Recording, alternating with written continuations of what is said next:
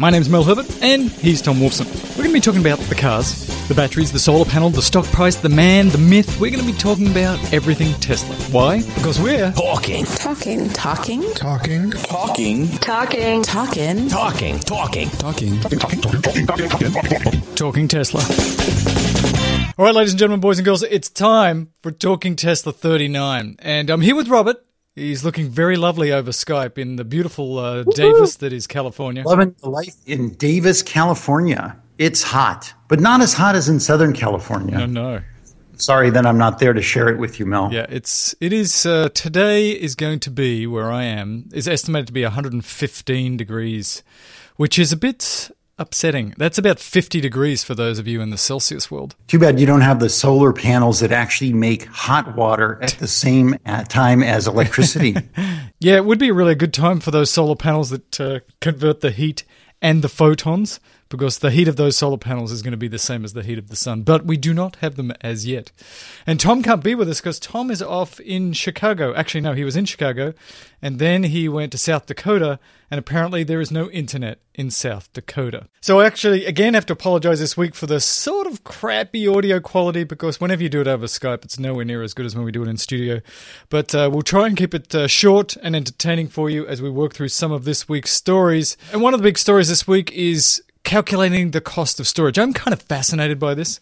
I'm fascinated by renewables, and I'm fascinated by this change over to renewables on both an individual scale and a large scale. And we've talked a lot about the fact that on an individual scale, I don't think the cost of batteries is low enough at this point for me to go out and buy a Tesla wall and be fully independent, because it's, you know, three to five thousand dollars for just ten kilowatts, and I really need a hundred or two hundred because I want to charge my car up. So we're talking a hundred thousand dollars probably. But at scale, where are we? There's an uh, article that's referenced on Ars Technica, which is actually a really scientific article, which talks about at scale, a lot of math. lots of math. What is the cheapest way to do storage? And they looked in different parts of the country, and they looked at pumped hydro. They looked at compressed uh, air into caverns. They looked at a number of different ways of storing energy. And this was from an economic point of view. They were asking the question, will this add profit to people who are making renewable uh, energy on scale? So it's not really the question I'm interested in, which is just technically, can you do it for not too much money? And they found that really pumped hydro in most, in sort of California and the Southwest, is probably the cheapest right now. But then Robert sort of brought up a number of weeks ago this thing called the A R S, or it's the, the giant train that's really heavy that you pull up the hill when you've got excess, and then it comes down the hill when it's got less. They say that they're half of pumped hydro. So I wonder, they didn't, this article didn't actually look at that. But at scale, I think we're starting to get to the point, is it generating the energy now we can do for less than the cost of burning coal in most places. Now it's all about the cost of storage. That's really exciting. I think that if the sun shone twenty-four hours a day, the problem would be done. Or if the wind blew twenty-four seven every day of the year, we'd be done.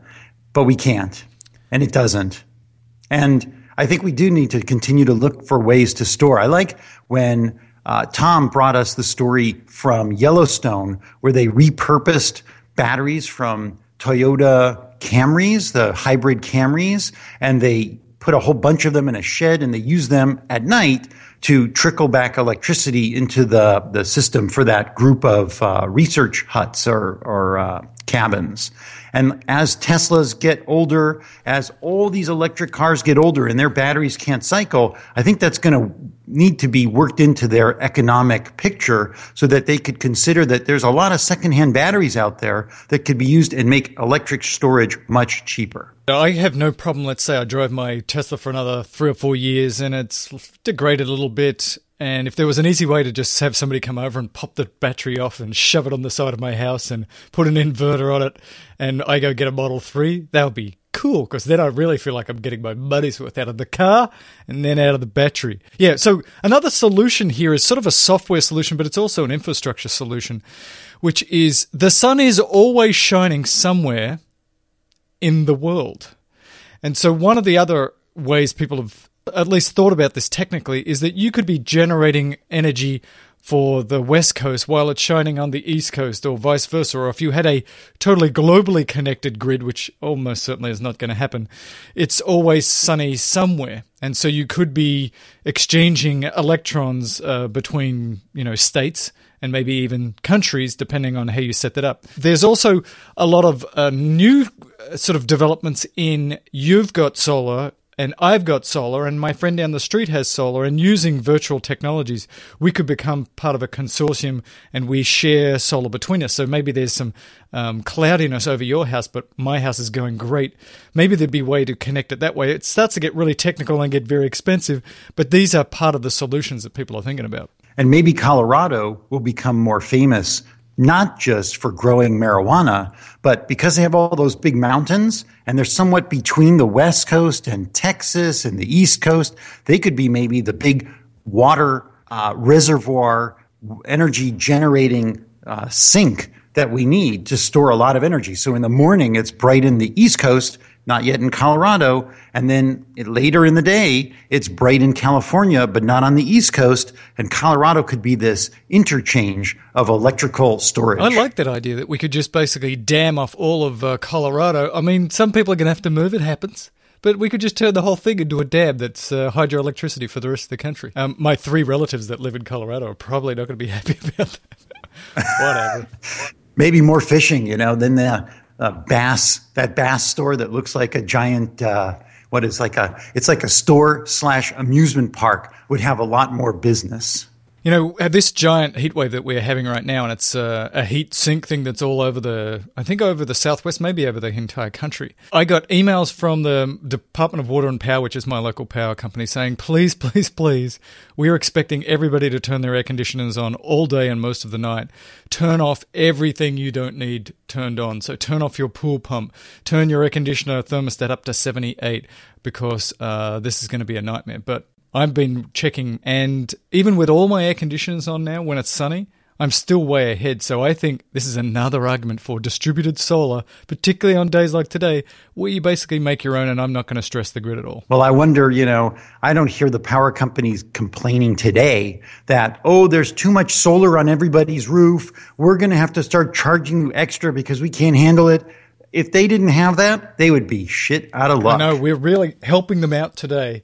So it goes both ways, companies. You help, you scratch my back, I scratch yours. Let's talk about cars. Let's talk about Porsche. I found this uh, article really fascinating. So Porsche basically, uh, you know, everybody's taking a sort of poke at Tesla because they've come along. They're an American car manufacturer, first one in eighty years, and they've been very successful to date. They're getting all of the press, and so B M W, Volvo, Porsche, everybody's trying to sort of bring them down because it's not good for business if this car manufacturer comes along and steals a giant chunk of uh, you know, your market share. This ridiculous thing says this. The thing about Tesla's ludicrous mode is that it's a facade. Two launches saps the whole battery, which is absolutely not true. That won't be the case with the Mission E, which is their new electric car that they've got coming. You'll be able to run it hard and the battery won't overheat and et cetera, et cetera. And so they go on to say, like, this is just marketing on Tesla's part. This really fast, sexy mode is just pure marketing. You're not going to use it all the time.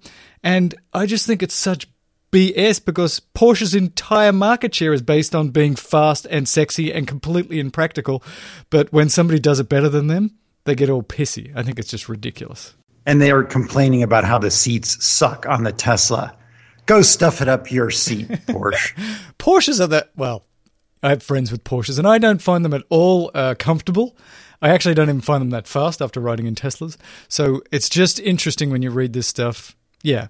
Ludicrous mode is exactly that. It is a facade. It is a game. It is part of Elon sort of showing the world, if you want to just go super fast, I can make you a car that's super fast. And that's fun and you want to pay for it, that's good.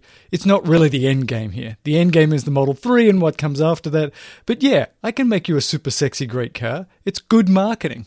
But nobody's going to be driving around on ludicrous mode taking the kids to school. And if you look at all of the different YouTube videos of testosterone-infused men racing their cars at the drag strip, I don't think there are many Porsches that have ever beat a ludicrous Model X, uh, a Model S, or even a Model X for that matter. And they're pissed about it. So we'll move on. Hey, look, there's been a token of appreciation by uh, Tesla. This was uh, on Teslarati, which said early reservation holders got to get, got to get, is that a word? Can you say that? Hand sketches of the Model three. And I don't know what an early reservation model holder is because I haven't got one. Did you get one? I did, but I haven't gotten the, the printout yet, the uh, the poster. I actually got one in another setting. I've got now all three of them. There's actually a Model S, a Model X, and a Model three uh, concept poster that was penned probably, I can't assume, but it's signed by uh, Franz von Holzhausen, the chief design architect for the Tesla uh, builds. And, uh, and they're really quite cool. They're like, I think about eighteen by twenty inches. They come in a nice little Tesla tote, kind of like a cardboard tote, and they're really pretty cool. I, I was interested to see if they'd start hitting the eBay market yet, and they haven't. Oh, you wouldn't sell it, would you, Robert? This is historic. No, I, I no, I'm not ready to sell it, but uh, you know, I got a Tesla umbrella. It's a small umbrella, and it's not really well made. It's actually got two of them, and one of them already broke. And I went on eBay this morning to see if anything was for sale. And lo and behold, I saw the umbrella for, how much do you think, Mel? A kind of a cheap umbrella. It says Tesla on it. Uh, twenty bucks. What do you think? one hundred fifty dollars. Sell. Sell. I got one of those. I've got the X, uh, and it came with an umbrella. And I walked into the house, and I gave it to my wife and said, here's your one hundred thousand dollars umbrella that you ordered. Exactly. Well, my wife's really excited about selling it as well. So I'm sure I'll be on eBay a little later today. Go look up and see. Mine's only going to be one hundred twenty-five dollars. Oh, that's great. Everybody can go snap that up. Autonomy. You know, increasingly, if you follow the arc of this show, even in the year that it's existed, we've gone from talking about autonomous vehicles a little bit to talking about them all the time. To probably, I predict in a year or so, three quarters of this show will be about autonomy. This is um, an article from Thrillist, and it's about Volvo autonomy. And uh, basically, it is again one of these, we, Volvo, want to kick Tesla's butt. So they've actually been um, boasting for you know months now that they have a set of autonomous uh, technologies which is far superior to that of Tesla's. Now, we haven't really seen them out there. We haven't seen them tested head-to-head, but they say that they've got things like sensors now that can detect between small animals and big animals, and they call it moose mode because a lot of people are killed by moosies running across in front of their Volvos. And Volvo really wants to continue to be seen, as it has my entire life, as the really safe car, the car you get if you want to put a loved one in that's not going to get killed in a car accident. So they really want to push this, and they're very critical of Tesla. They're more on the Google side of things, which is we shouldn't release a lot of this autonomous driving stuff until it is ready, until it's baked in, because as Google has said, if you give people semi-autonomy, they will be more distracted, not less distracted. So they seem to be suggesting that they're going down that philosophical route of we're going to release this autonomous driving stuff when it's fully baked or close to fully baked. But again, I'm excited about this. I, I find it interesting and fun, the games that the manufacturers have between each other, and Elon will tweet out something bad about them and vice versa. But really what's important is that there's competition. They really do want to outdo each other, and that gets all their engineers fired up, and they're going to make theirs safer than yours. And good, good. Keep having a pissing match. I love it. Keep going. Have you ever seen, Mel, what a moose can do to a car? Uh, I've never seen what a moose can do to a car, but in Australia, I can oh. tell you what a cow and a kangaroo can do to a car. Completely obliterate uh, I, it. Well, you know, I've been driving around in the Sierras the last few days, and I have, I have to say, very sadly, probably run over four squirrels. I couldn't believe it. I tried to avoid them, but, you know, when you're going fast on a mountain road, there's not a lot of room for you to be swerving around. But they don't hear a Tesla coming. And they are literally right in front of my car looking up with this deer in the headlights kind of look. And so I've gotten to the point now where I'm watching for squirrels and little animals like birds just sitting on the road, and I'm honking my horn. And my wife the other day, we're driving along, and some other guy was on the road, and she thought, well, they probably think you're honking at the other car. The other car's going to get upset or think something's wrong. And the reality is I'm just trying to get the animals out of my way, trying to be green. It's in Australia, it's a huge deal. There's big freeways that go across the country and people are doing eighty miles an hour. And what the kangaroos do, they're very similar to deer. They seem to wait till the last second and go, oh my God, there's a car. I should jump in front of it. And uh, they jump, actually. And so they can actually come through the windscreen of the car because they're high up in the air, and then you hit them at eighty miles an hour and you're dead. So you'll see these big uh, trucks, these road trains they're called in Australia, with these giant grill bars that go from the ground all the way up past the window, and those things don't stop. They just plow at eighty miles an hour, kangaroos hitting them and small Australians, and they just gun through the deserts. It's kind of awesomely scary. I thought that was just something from Mad Max. No, it's real, baby. The Nullarbor Plain. Tesla is watching you. So part of this autonomous stuff is collecting enormous amounts of data so that you can improve your autonomous vehicles. So this is... Um, A from Technology Review by this guy called Sterling Anderson, who's the director of Tesla's autopilot program. And he was in, recently interviewed by an M I T Technology Reviews. And there's a lot of interesting stuff in this article, but it basically says they are capturing what is only described as a truly enormous amount of data. They have accrued already seven hundred eighty million miles of data. That is a lot of data. Except that we're actually probably... at a billion right, right now, because every ten hours they're getting another million miles. That's isn't that amazing? A million. And I remember when Google first announced we've got a million miles of data, and then I think they're up to maybe three million miles of data. Now, granted, Google is capturing a lot more stuff. They're doing something very different.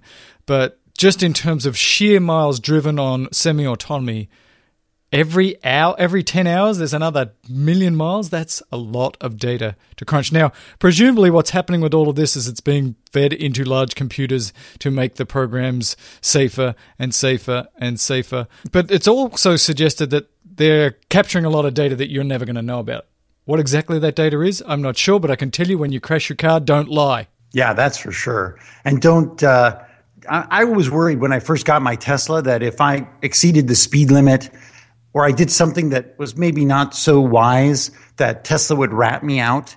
But it seems that they're holding the uh, holding the line on that, and they're they're protecting us owners. But at the same time, when our owners start making up lies that make Tesla look bad, uh, they're going to burn. They will use it against you.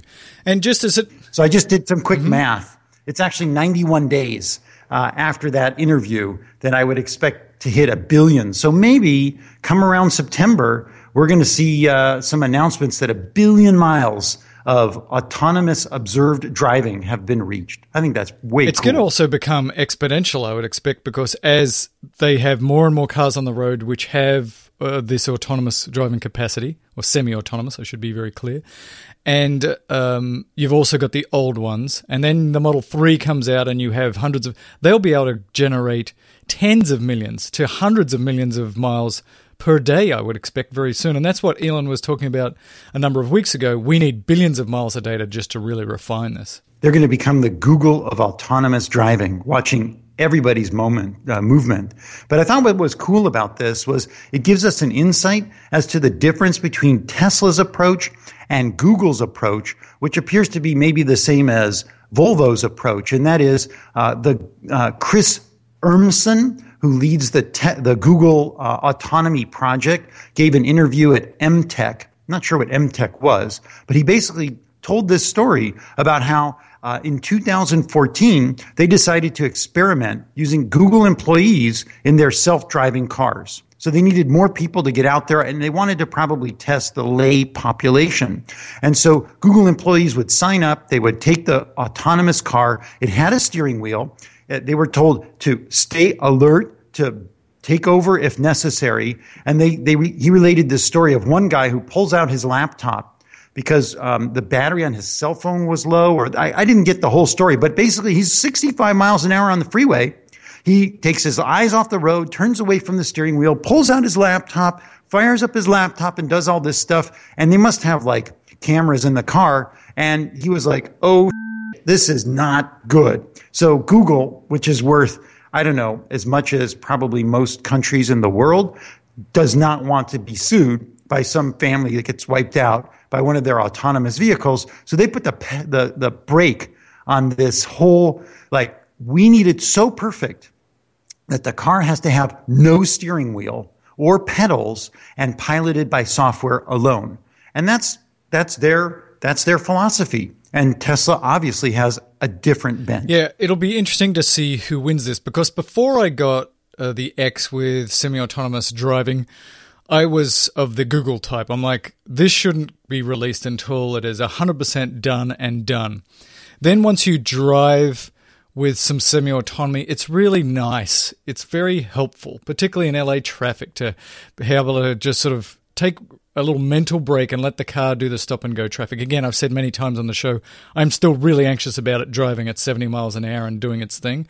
Um, but in certain circumstances, it's really helpful. If you try to take away my um, cruise control, if you try to take away most people's cruise control who are going on big trips, they'd kill you. It's so much nicer, and that's semi-autonomy. So I'm not sure now what's the right way to do it. Um, there will be accidents with semi-autonomous driving. We've seen some, and it makes us a little bit anxious.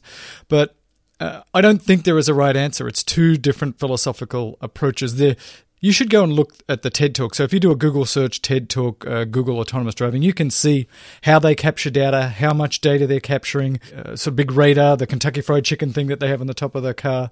It's all very interesting, but it is very different um, than Tesla's philosophical approach. But just sort of know that there is two Two basic philosophies going at it, and not one will win. There's just, they're both going to occur at the same time. It sort of like reminds me of last night. I was watching the end of the N B A Finals. This is sort of like watching the autonomy uh, World Series, watching what Volvo's, Volvo's doing, what Audi's doing, what Tesla and Google and like Apple, for example. I expect Apple is probably fo- going to follow Tesla's approach, since they poach so much of the Tesla engineering staff. There's got to be some kind of synchrony going on there. I wonder, you know, Apple is the big interesting one here, because everybody else is very vocal. We're doing X, we're doing Y. Apple is being incredibly quiet. And the thing that Apple has that we all know is a huge amount of cash. So they can go away into their little box for three years, four years with all these people and come out with a fully baked, completely done system and not have to worry about a cash burn. Like Tesla has to keep selling stock in order to, you know, make uh, their cars to uh, have enough money to pay people. Apple has so much money, they don't have to worry about this. So I expect we'll hear nothing from them, and then they'll come out with their fully baked system. And the other thing we know about Apple is that they don't care about being first to market. They're always second or third to market. They didn't have the first, you know, smartphone. They didn't have the first tablet. They wait. They get it to where they're pretty happy that it's really sexy and cool, and then they release. And I bet you that's what they'll do with their car. And they've got a pretty good track record for it. Did you see the link I gave you for Audi? So I wondered, like, what are the other car companies doing? And I looked, and I found this interesting YouTube and a few articles by Audi. They're going after the racing market. That's their autonomous uh, mother load. And so they've converted an R S seven, or maybe two, because maybe, I don't know, they have a car, it's named Robbie. They also have a car named Bobby, you know, racing around some race course with a driver and then without a driver. And the reality is, when you watch it racing, I felt like I was going to fall yeah, asleep. I, it hit the corners and it slowed down. And then it went faster. And still, the guy who wrote the article, uh, Bamey, he agrees with me that Robbie is slow. Well, it's being safe. And that, I think, is one of the big things of autonomy. It's like, how do you program in our sense of risk-taking and not have us kill each other like we do now? Yeah, that'll be another interesting thing as this becomes fully baked. Theoretically, what people have said is that you'll be able to take cars out and do one hundred twenty miles an hour and be three inches behind each other if everybody's autonomous, because, you know, the reflexes of a computer, if you want to call it that way, are way faster than us, so you don't have to have, you know, four seconds between each car.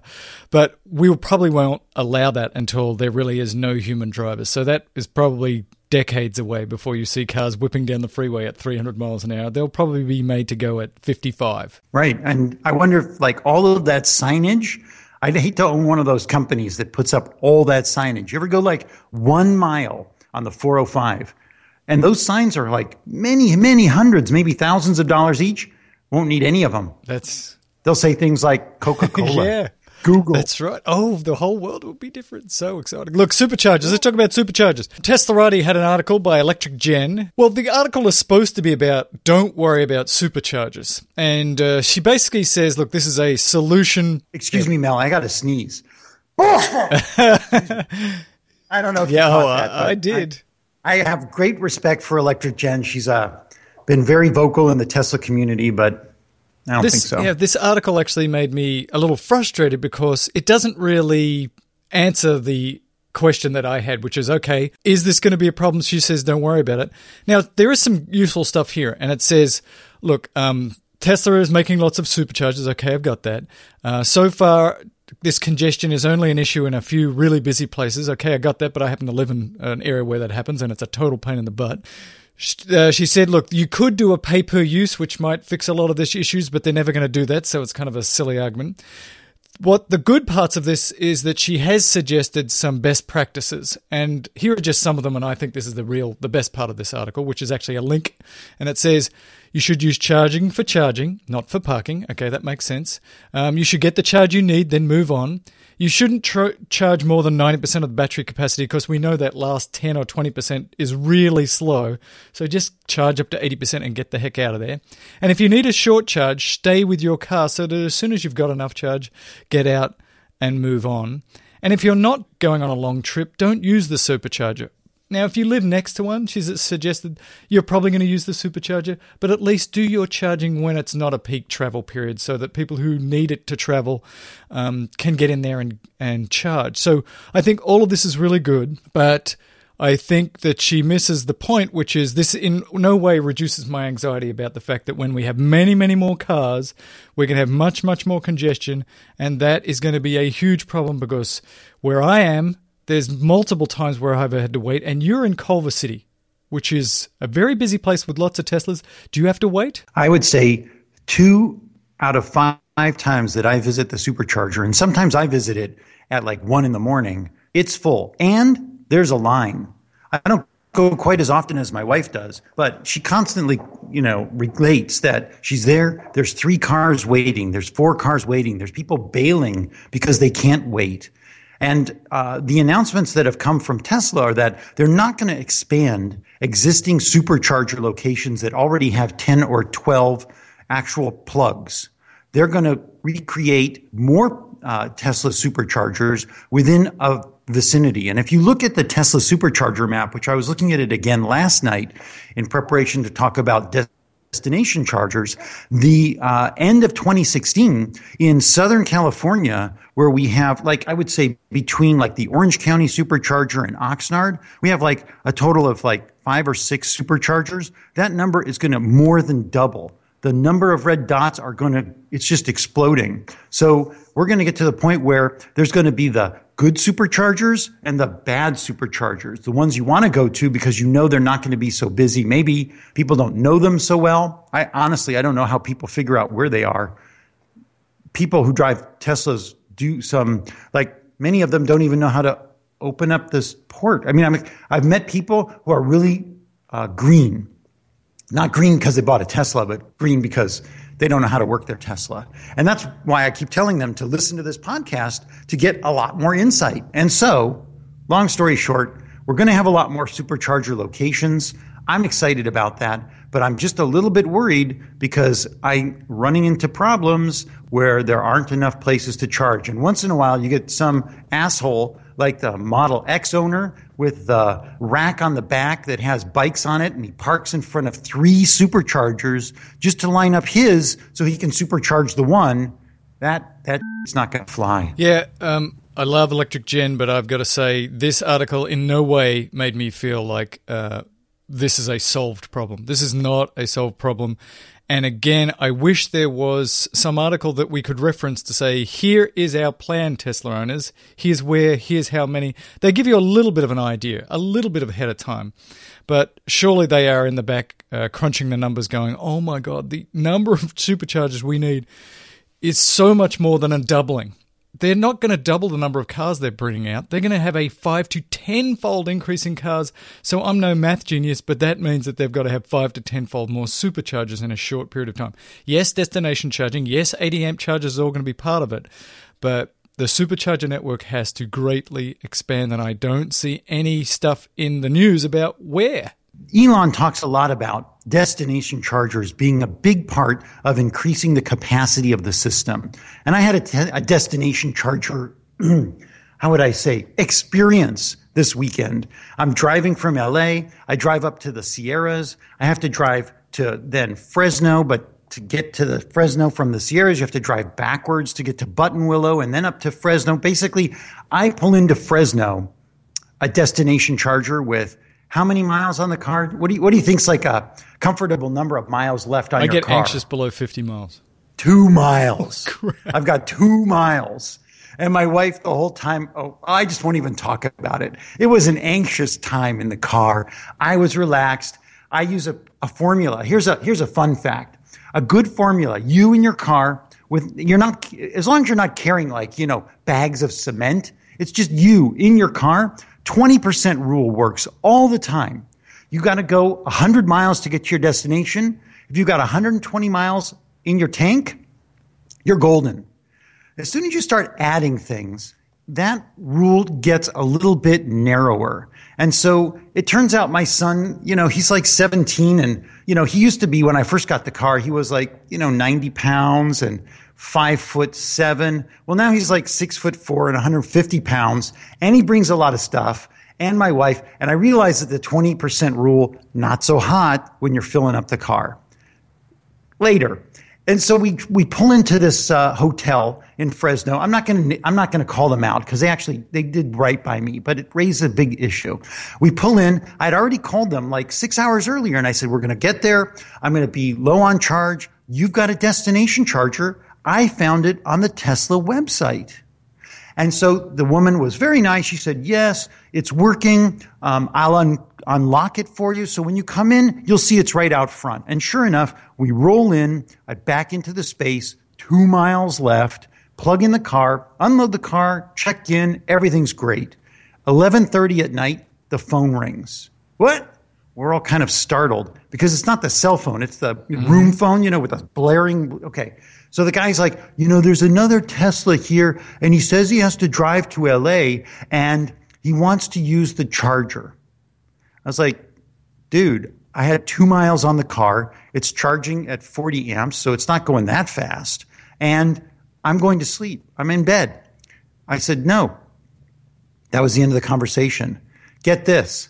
He calls me again at five fifty-one in the fucking wakes everyone up, says, you know, the other Tesla owner really needs to charge his car. And I was like, do you understand that there's like a supercharger seven miles from here in Fresno? Why can't he just go seven miles to the supercharger? You're waking us all up at five o'clock in the morning. And it just raises a couple of points to me. Destination chargers, though they have grown greatly, right? In uh, August of two thousand fourteen, when they sort of rolled out the program, they had one hundred six. And then it grew in January of this year to three hundred fifty. And already by March, there was four hundred twenty-nine in the United States, nine hundred worldwide. And they're going to keep growing them big because Tesla, you know, it's a lot cheaper. A thousand bucks or so, two thousand bucks to put in a destination charger versus a hundred thousand dollars for a supercharger makes good sense, but it's just not the same thing. It takes a lot more time to charge at a destination charger if it's at a hotel. Once you plug in, it's like if you plug in at ten o'clock at night, you're going to unplug at two in the morning? Not. You're there for the whole night and you're going to take up the charger that whole time. So it doesn't make good sense. And so let's not be like drinking Kool-Aid thinking that the destination charger is the answer to everything. It's not. And as well, I think it's really important that if you put one in your facility, especially if it's a hotel, please instruct your night staff to not wake up the owner to unplug their car. That's bullshit. So the hotel did okay by us. They ended up in the end, the, the manager said, oh, we're so sorry. They took half of it off of our bill, so I'm not going to call them out. So uh, that was a Robert-induced rant, which uh, was a good one because it brings up lots of issues. So I would say destination charging is important. For God's sake, put in an eighty amp charger because that makes a huge amount of difference. I was just at my place and I put one of the first sort of generation um, chargers in there, a Blink, and it does fifteen miles of charge per hour. And I'm like, this is really very slow, which is fine because I'm staying there overnight, no big deal. But if you're going to put it in a hotel, please put in an eighty amp. That now you can get sort of a mile per hour, a mile per minute of charge, which is actually pretty good. And if you put two in, even better. And then I think what's going to have to happen at these little places is that you give the key to the front man and say, look, uh, in an hour you can take me off, or this is part of that electric gen. Here's the way we can do this. Don't wake people up at three in the morning to have them move their car. You move it for them. Even better, this has not been done at many charging locations, but put the Tesla charger between two parking spots. If you've got me plugged in at one spot, from the cell phone app, not the Tesla app, but from the other cell phone app that you can use Teslas, you can unlock your charging port. And so Tesla could build this into their app, and they could also have an app that you give the hotel. And you could give the hotel permission for the next eight hours through the app to unplug your car. And then the hotel could look at your car's charge rate and say, oh, how many, sir, how many miles do you need to get to your next destination? And I could have said, I, I need eighty-two miles to get to the next supercharger with a little bit of wiggle room. And then they could just unplug my car when the time comes. The staff is there. They're awake. A little alarm goes off and they plug in the next dude's car. There you could make with one electron, with one, you know, I T solution, fix a whole lot of problems. Yeah, and you could uh, do additional things like uh, make the little car charger thing, it'll just unlock itself and then it'll glow pink or something like that that tells other Tesla owners, okay, this person's, uh, they're full and they've unlocked, then I can just take it out and put it into mine. Some very simple, I would think, software and uh, human solutions to this issue. And I like that idea. Put it right in the middle, then you can do two. And then if you use my idea, you have two super ch- destination chargers. Now I can charge four of them. And I got to say, it really works for me. I'm sure it works for you. I don't go anywhere now with my Tesla without first calling ahead and saying, do you have an electric car charger? And if you don't, I don't go to that hotel. And so I know we have a lot of Tesla employees who listen in on this podcast.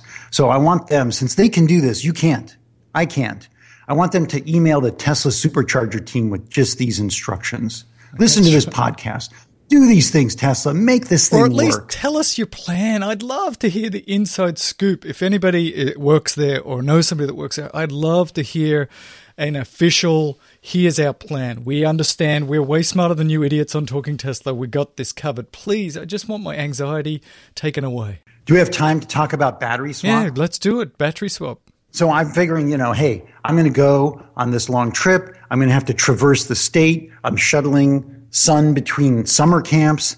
And wouldn't it be cool, instead of having to stop at Harris Ranch for an hour or longer, because you know, Harris Ranch has some of the diciest electrical supply of any supercharger I've been to. What if I did the battery swap? I don't care. It's fifty bucks, right? Or something like that. So I started calling during the week to the battery swap uh, program. And the first three calls that I made, I got really nice Tesla staff who had no clue what I was talking about. The first one was like, um, you know, they, they're, I don't think they're doing that, and I could tell they really didn't know what was going on. Then I talked to someone else, and they put me through to the Tesla Fremont factory tour. What? Tour? No. I didn't say swap tour. No. So then I called back another time to the actual like nine one one Tesla service number, and the guy's like, oh, I don't know if that's really working. We went back and forth. I said, please, I just want to talk to somebody at the battery swap. And so sure enough, they gave me the name of the guy who was in charge of it, Mark Brooks. Mark, you never called me back. Oh. Mark, it's now Monday. I wanted to swap on Saturday. Mark, where are you? And so what I found out is that unless you're a customer-facing Tesla employee, you cannot receive emails from the general public. So I couldn't even email Mark. Mark, hello, Mark, I'm waiting to hear from you. My name's Robert. I called you. I wanted a battery swap. So what I take away from this is I think the battery swap program is is is one employee away from death. Right. Yeah, I think it is functionally dead, which is fine. Um, but just tell us. And maybe they don't want the bad P R that goes with that because they it was such a big deal when they did the reveal. And then Elon did come out and say, well, because we can charge so fast at our superchargers, turns out that people don't really care. Okay, that's fine. Now make sure that my anxiety about Tesla superchargers goes away. Quickly. Let's talk a little bit about uh, Tesla and um, Texas state law. So in Texas, you are prohibited from selling a car directly. You have to go through a dealer. And the argument against this is that if we don't sell through dealers, a lot of people are going to lose their jobs. And the, the bottom line on this, and this is in a number of states here in the U S, and it's maybe true in other countries, is that there is this sort of entrenched way of doing things, which is you sell cars through dealers.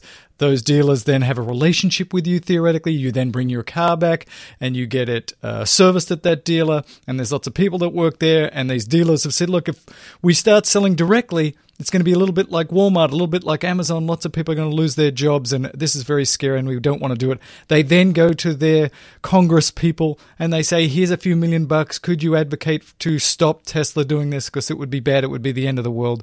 And I understand all those arguments, but I also understand that trying to stand between customers and uh, what they want never wins in the end. In the end, if Amazon provides a better service, we will use Amazon. There'll be new jobs that come up. In the end, mining uh, for coal is bad. Yes, I understand that stopping mining for coal will mean that some people will lose their jobs, but maybe they can go and build solar panels. Now, I don't sort of gloss over that. I think it's a big deal. I think this is these things are radically transforming, and that means that a lot of people are hurt in the meantime. But to not do the right thing because it's hard is a poor argument. And those people, I think that most uh, argue against Tesla selling in a state like Texas are the dealers who won't be servicing Ford and G M cars. And lo and behold, their employees will now go and work for Tesla, which is what's happening here in Los Angeles. That's what I've seen. A lot of people working at Tesla, and I ask them a lot of the time, I say, so where were you working before? Oh, I was working for B M W. I was working for Volvo. I was working for whomever.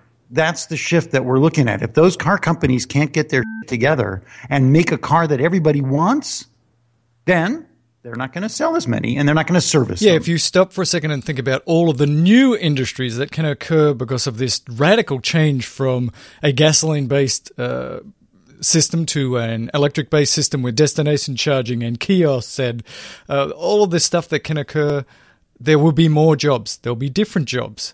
Um, there'll be cleaner jobs. So let's sort of move with the times. But this happens every time an industry gets disrupted. There's lots of fighting and there's lots of pushing back. And instead of sort of staying, how do I ensure that my company will be strong a hundred years from now? What we do is we look at next term's profits and say, fight, fight, fight, fight, fight, and pay off congressmen. I like how Tesla is working the system, though. They're going to the Democrats. They're going to the Republicans in Texas. They're bringing the appropriate colored Tesla, right? A red Tesla. I think they must have a blue Tesla at the Democratic uh, convention in Texas. And they're schmoozing with them. They're doing the right thing. I think this is something Tesla has lacked for some time. And now they're starting to work the political side of things even more aggressively, which I think is appropriate because – you know, they're they're advocating for us, the humans of the planet, who don't need more Yeah, pollution. You can spin it both ways. If you're spinning it to a group of environmentalists, you say, you know, less pollution, uh, save the planet. And if you're spinning it to people who just care about economics, you can say American-built manufacturing in America, all good. So you know your audience and you spin it either way because you can spin it either way because it's doing all of those things. And talking about change, if you think that selling a car online or doing it in a mall through a Tesla store is change, get this. On Thursday night, I was invited to a soft opening at the Nordstrom's at the Grove in Los Angeles. If you've ever been in Los Angeles, the Grove is is this like Disneyland-ish shopping center alongside the farmer's market, and it's very posh. It's very high-end. And so I was invited to come to the Tesla soft opening of a store within the Nordstrom's department store. This was cool. They basically took a window display, and they sort of made it a little bit larger and put in an X. So right from third street, I think it was third street, you could look right in this big glass panoramic window at a white Model S with the falcon wing doors open. And from inside, you go into this little tiny showroom. It's got a wall full of the, you know, the slider panels where you can mix and match your colors in your interior. And it's got two computers on the other wall where you can sit and order your car. And there's going to be at least one person there to answer questions. They're going to have a charger set up with cars to be dr- test driven. And this is a new paradigm for Tesla, is why bother renting a whole store? Let's partner with somebody like Nordstrom's, who brings in a high-end market, mostly women. But, you know, when you ever gone shopping with your wife, Mel? Years. No. Well, so she says, uh, honey, I need some new shoes. Let's go to Nordstrom's. And you say, uh, I'm so excited. And then she says, but you know what? They have a new Tesla showroom there. I'm in. So it's a natural symbiotic relationship. It's in the men's department. I actually talked to the V P of sales, uh, and he was very excited about it. And I met – this was the other remarkable thing. I'm walking out. I had my wine. I had a, an hors d'oeuvre. I got my little swag bag. It was very nice. And I'm walking out, and there's a guy in a Tesla shirt, and I looked at him, and I was like, wait, I know you from somewhere. And he looks at me kind of like, I know you too. Well, it turns out he was the guy in charge of the biggest Apple store on the West Coast in Santa Monica. He was their manager, and he's now transitioned over to Tesla, and he's going to help their entire retail uh, chain in Southern California. It's uh, yeah, it's fascinating. I love this stuff to see how it's going to develop. I got to say, just from the buying experience, um, I've bought a lot of cars in my life in two different countries. And the buying experience has generally been horrible. You got some guy who comes up and's like, what's it going to take to get you into this car today? I'm like, oh my God, I just want to buy a car. I don't want all this crap. And the buying of Teslas is exactly the way me, introverted, don't want to talk to you, just want to get my car, just like Amazon. I just click, click, click, and then I go pick it up. That's how I want to buy cars. And I think that's how a lot of people do. This going to see the car salesman and being attacked and uh, trying to upsell me, I'm not interested in it. I want to go to Nordstrom's, have a glass of wine, some fries, and drive off with an X. Well, you know, Mel, you're a father. How did you spend your Father's Day? Hung out at the beach uh, with my boy, and then I watched uh, some golf, and then I watched some basketball. Excellent. Well, guess what? If you're a space father, they hung out in the beam. They've blown up the beam. That's the Bigelow Expandable Activity Module that's attached to the International Space Station. There's a great picture. We can put it on the on the show notes of the fathers in space hanging out in the beam. And they look pretty happy. Not really.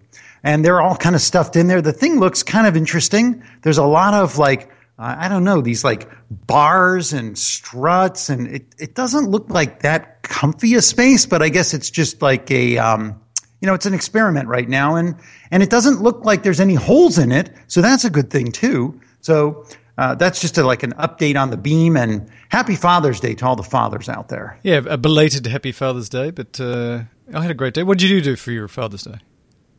I drove all over. I drove up the Central Valley. It was exciting. I did get to visit a couple new superchargers. I went to uh, I went to the Buttonwillow supercharger. Really terrific, really nice, empty, and a Starbucks within about spitting distance.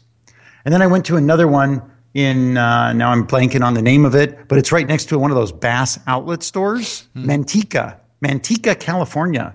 And I got to go to the Bass outlet store with like ten thousand other fathers who were buying all sorts of things. And I, I, I wonder how many of them were just going to store all that shit in their garage. Well, before we get to letters, let me do one last one, which is your Tesla can swim. This is from Market Watch. Elon tweeted this out, and this is how I got the heads up. And it's about a Russian Tesla going through a flooded underpass. And due to the weight of the Tesla and the sealed nature of those batteries, this car basically looks like it's swimming semi under the water through this underpass and comes out the other side. And then Elon's sort of saying, you know, because when the wheels spin, it can be sort of like The Spy Who Loved Me. And it's all very cool and funny. And you can do probably stuff in an electric car like this that you can't do in an internal combustion engine, at least one that's not modified specifically for this. But I got to say, um, having just watched the floods in Sydney, and people trying to drive across flooded roads and multiple people dying, because that is a really bad thing to do, I do not suggest that you try this in your Tesla or any other car. If the road is flooded, do not drive through, because shit can happen. Do we get credit as doing a public service it is, announcement? It is on my that? medical public service announcement. Don't do this, I, even though it looks cool. I thought it was pretty amazing, but what was most remarkable is that the dude actually filmed it. Right. He had his camera on, but these are and Russians. He's showing they do it the all the backup time. Backup camera view, which is just like this ocean of water, and he just kind of like moves on through, and he's saying nothing. He's not like screaming or yelling or. It was just. Pretty cool. Those Russians with their cameras in their cars. It results in a lot of interesting video.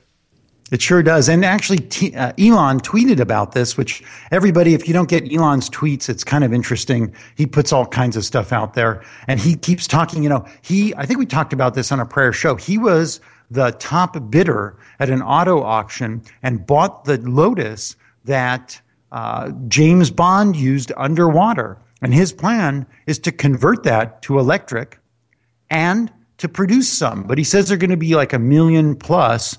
But he expects there's a few people out there who want a car that turns into a submarine. I had no idea. That is a great story. I want one of those cars. I can't afford one, but that'd be so cool. Time for letters, Mel. Yep, I'm going to do letters. So we got some letters, and it's not clear to me actually whether this is from Terry Colgrove or if it's from Wayne C., Hmm. But anyway, he says this. Look, I know you guys aren't engineers. I love the show, but please, please, please, please, please stop screwing up some of the nomenclature here. You're killing me. So he says this. Could you get this one straight? The difference between kilowatt hours and kilowatts. If you are talking about gas cars, kilowatts would be the horsepower, and the kilowatt hours would be the number of gallons in the tank. Not all the same. And yet you use these terms interchangeably, as if they mean the same thing.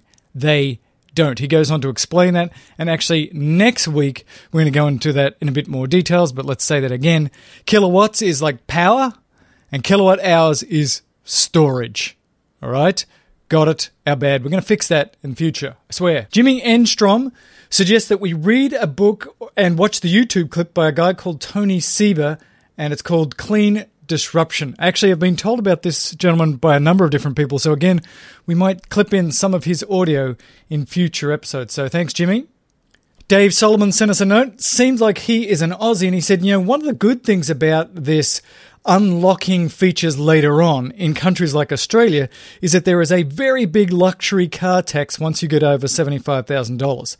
So if Tesla can sell you a car for under that magic amount, you're going to get taxed less, and then later on you unlock some of the more luxury features like, you know, more driving capacity because the battery is now bigger.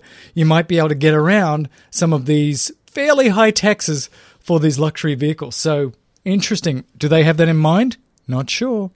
On a related note, Patrick from Oregon asks this question. Let's say I go buy a Tesla Model S, and it's the sixty kilowatt hour battery pack version.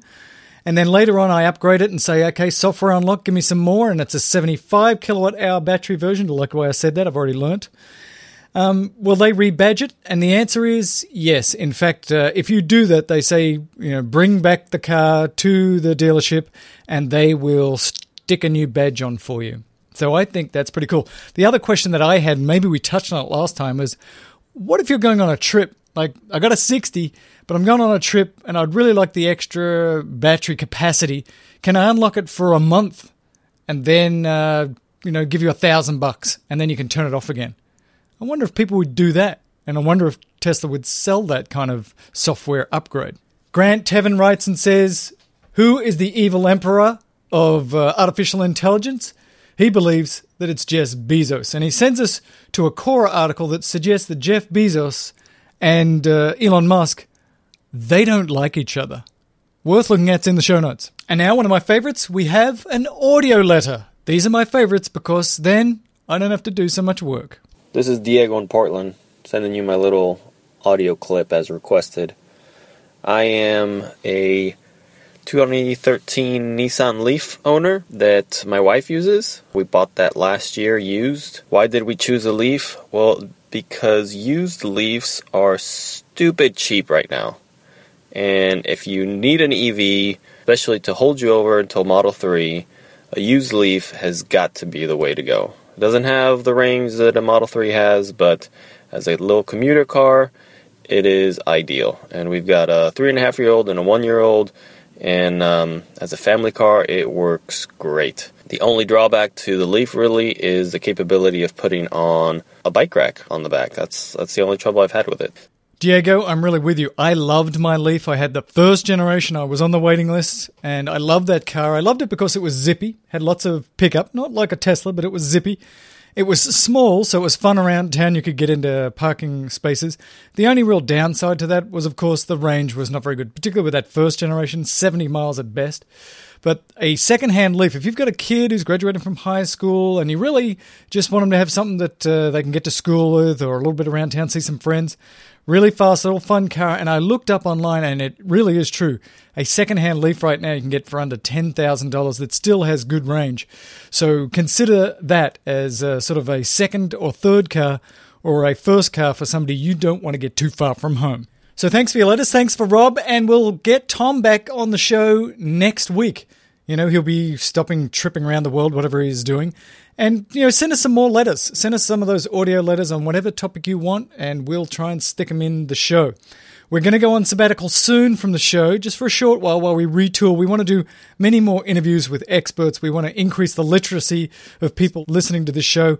That's not going to happen if you just listen to us idiots, so I'd really like to get caught up and get some more interviews from experts. And if you're an expert, let us know so that we can interview you. Ladies and gentlemen, boys and girls, we really do thank you for listening to the show. Go on iTunes, leave us a rating, um, you know, leave us a comment. That really helps us to move up uh, those sort of categories, which makes us feel good, if nothing else.